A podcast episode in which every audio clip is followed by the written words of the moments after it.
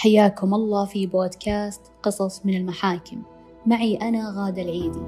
في حياتنا الكثير من القصص التي تستحق أن تذكر وتروى للعظة والعبرة. ومن هذا المنطلق راح أخذكم في هذا البودكاست لأرض المحاكم والقصص التي تدور خلف أسوارها.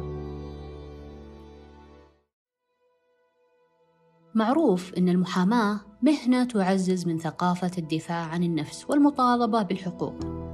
ومعروف بعد أنك لما توكل محامي أنت ترتجي منه يا ينتصر لحقك أو يدافع عنك. لكن عمرك تساءلت بينك وبين نفسك المحامي من يدافع عنه؟ قصتنا اليوم تحمل في طياتها أجوبة لكل الأسئلة اللي تدور بعقلك. لكن قبل ما نبدأ خلوني أرجع أنبه وأنوه أنه جميع الأسماء المذكورة في هذه القضية لا تمت للواقع بصلة. خلونا نبدأ قصة قضيتنا. هذا الله يسلمكم واحد يسمونه رياض. مالك مزارع وأراضي عقارية. تجارته قائمة على العقار. رياض رجل يبلغ من العمر 55 سنة.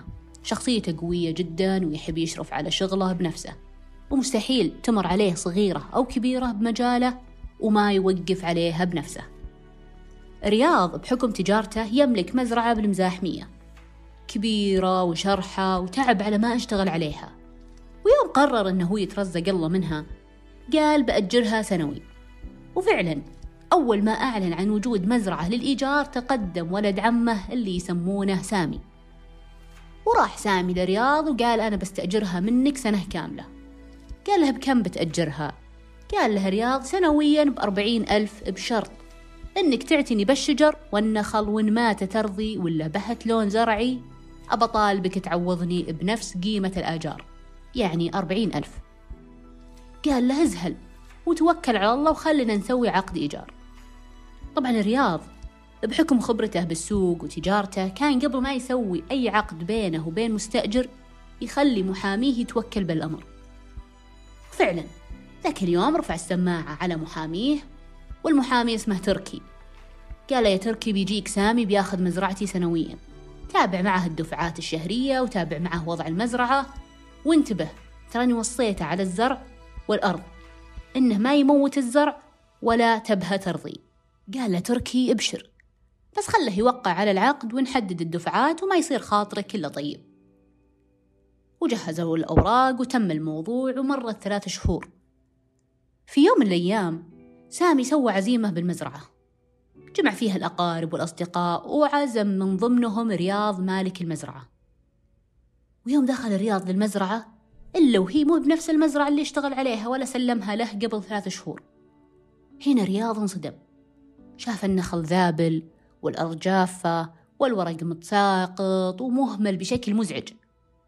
التفت رياض على سامي بنص المجلس وقال له الحين مو بلا متوعدك انك تهتم بها أكثر من اهتمامك بالأجار والفلوس قال له سامي والله يا ابن الحلال أشغال ولهيت والحارس ما يجي كل يوم هنا زاد انزعاج رياض من برود سامي لأنه ما وفى بكلامه. قال له اسمع عموما تراك مو بس مهمل الأرض أنت حتى ما تلتزم بدفعات الأجار وقدامك أسبوع. يا ترجع أرضي مثل ما كانت خضراء وتسلم كل الدفعات المتأخرة أو بيني وبينك المحكمة.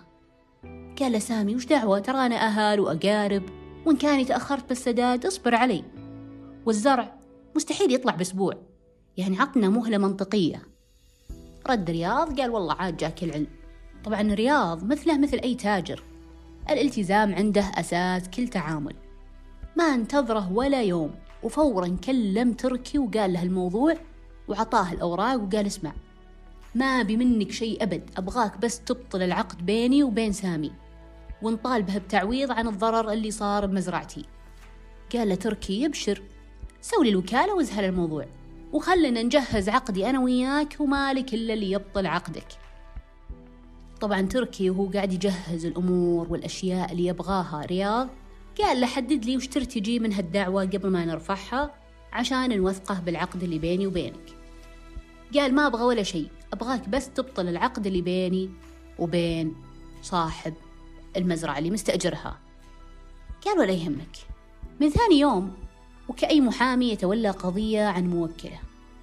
تركي صاغ عقد بينه وبين رياض وحدد فيه قيمة أتعاب المحاماة وكانت أتعابه أربعين ألف ريال. عشرين ألف مقدم وعشرين ألف مؤخر. وكان أساس القضية السعي على إبطال العقد بين رياض وسامي. وأن تركي حصل على أتعابه بعد انتهاء القضية وتحقق المراد من رفعها.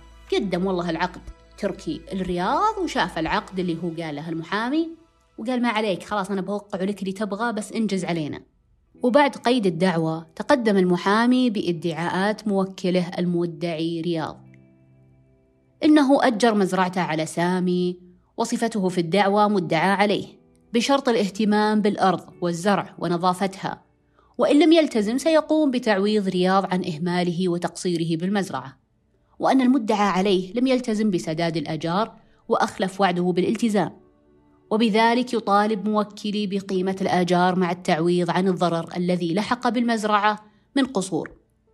وبالجلسة الأولى حضر المحامي والمدعي رياض والمدعى عليه سامي. وسمع القاضي دعواهم وأطلع على ادعاءات المدعي ورد المدعى عليه وشاف عقد الإيجار وصور من المزرعة قبل وبعد. طبعا تبين للقاضي أن اللي يقوله محامي رياض حقيقة. لكن أيضا رد سامي وإنكاره تسبب في طول أمد التقاضي وصارت جلسات ورا جلسات. لين في يوم من الأيام راح سامي البيت رياض وقال له حنا أهل واللي سويته بحقك عيب. وأنا ما أحب مرمطة المحاكم عشان كذا أنا جاي أستميحك. واللي تبيه سوه وابشر بالعوض. طبعا الرياض ما كان يفرق معه أي شيء إلا أن العقد بينهم يبطل ويأخذ حقه كامل وفوقها حبة بركة.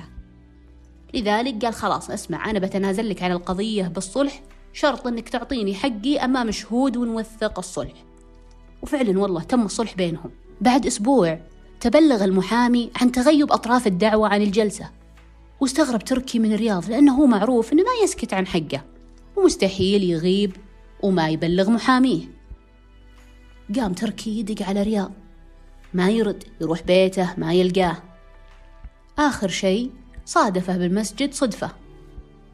وراح قال رياض عسى ما شر وش فيك ما ترد علي؟ ولا حضرت الجلسة والقضية بصفنا وأمورنا طيبة. قال لا لا بشرك. الحمد لله انحلت وديا بيني وبين سامي. وأخذت حقي. وأنت بعد ما قصرت.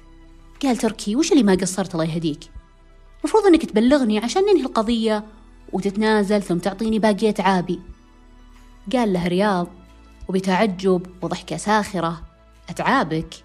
خلاص أنت أخذت مقدمك والحين حليت موضوعي أنا بشكل ودي. وتصالحنا. يعني مالك لا فضل ولا منة. وكل اللي سعيت له أخذت حقه مقدما. قال لها المحامي بس أنا وياك متفقين على أن العشرين الباقية من أتعابي باخذها بعد إبطال العقد بينك وبين خصمك. وهذا الشيء تم سواء تم بالصلح أو تنازل أو بالقضاء. العبرة أن تحقق وأنا حقي ما وصلني. طبعا الرياض طنش المحامي وقال اسمع اللي لك عندي عشرين ألف وأخذتها والباقي ما أشوف أنك تستحقها حتى لو أننا متفقين. طبعا هنا المحامي استنفر واللي زعله مو قيمة الأتعاب الباقية لكن جحود رياض الحقة اللي أساسا كان سبب أساسي لإقامة دعواه ضد سامي. إنه ما وفى بوعده. قال له تركي الحين أنت ترفع دعوة ضد مستأجرينك إذا أكلوا حقك بالباطل. ويوم سعيت لك أنا كمحامي وبيننا عقد وكلمة تروح تاكل حقي. هذا الكلام ما يجوز. ومن هنا بدأ النزاع بين المحامي وموكله. فوش سوى تركي؟ قرر إقامة دعوى مطالبة بأتعاب المحاماة ضد موكله رياض. وقدم للمحكمة عقده ورقم الدعوى المقامة بين موكله وخصمه السابق سامي. وذكر بدعواه إن قيمة أتعابه في القضية أربعين ألف ريال. استلم مبلغ عشرين ألف مقدم والعشرين الثانية مؤخر. والمؤخر بعد إبطال عقد إجارة مزرعة بين رياض وسامي. وذكر بدعواه إن الهدف تحقق وكان بالصلح خارج أسوار المحكمة ودون علم من المحامي. مما يؤكد على أحقية حصوله على أتعاب المحاماة.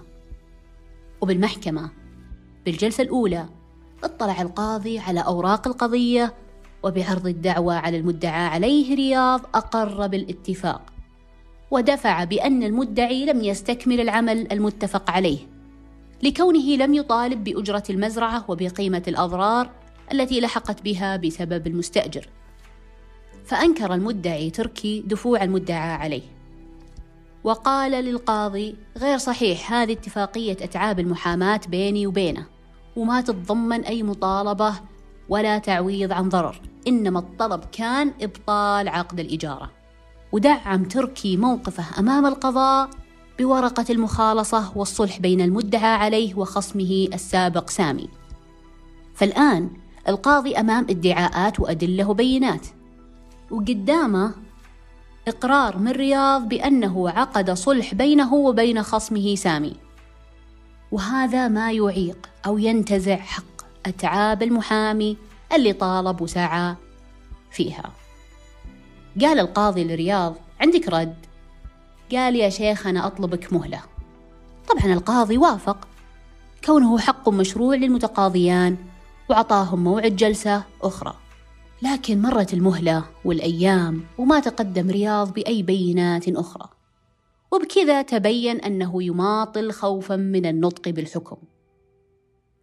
وبالجلسة الأخيرة وبما أن ما فيها أوراق جديدة على القضية حكم القاضي بما يلي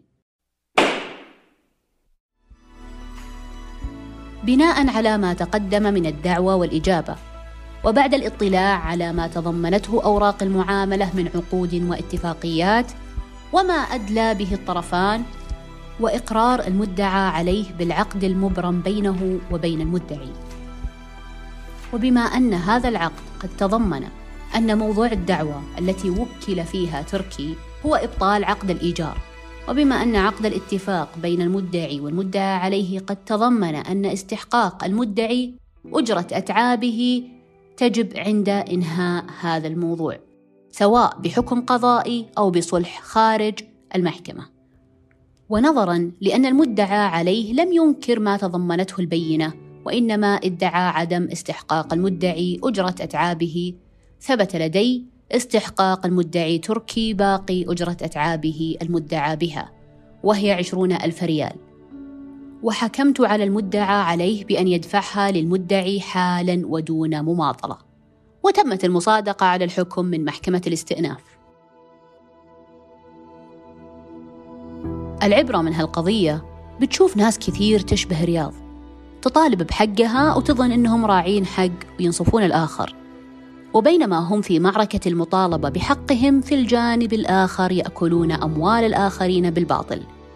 المحامي هنا مثل موكله خير تمثيل، ولولا أنه لم يوثق عقد أتعابه مع موكله رياض لطالت القضية وبيدخل في باب التفريط بالحق. فالحذر اللي لازم تؤمن فيه وتعمل به إنك مهما كنت صاحب اختصاص وحق إلا ما ينداس لك على طرف. لذلك وثق تعاملاتك واضمن حقك لأن لا توجد في الحياة سلطة تعلو سلطة القانون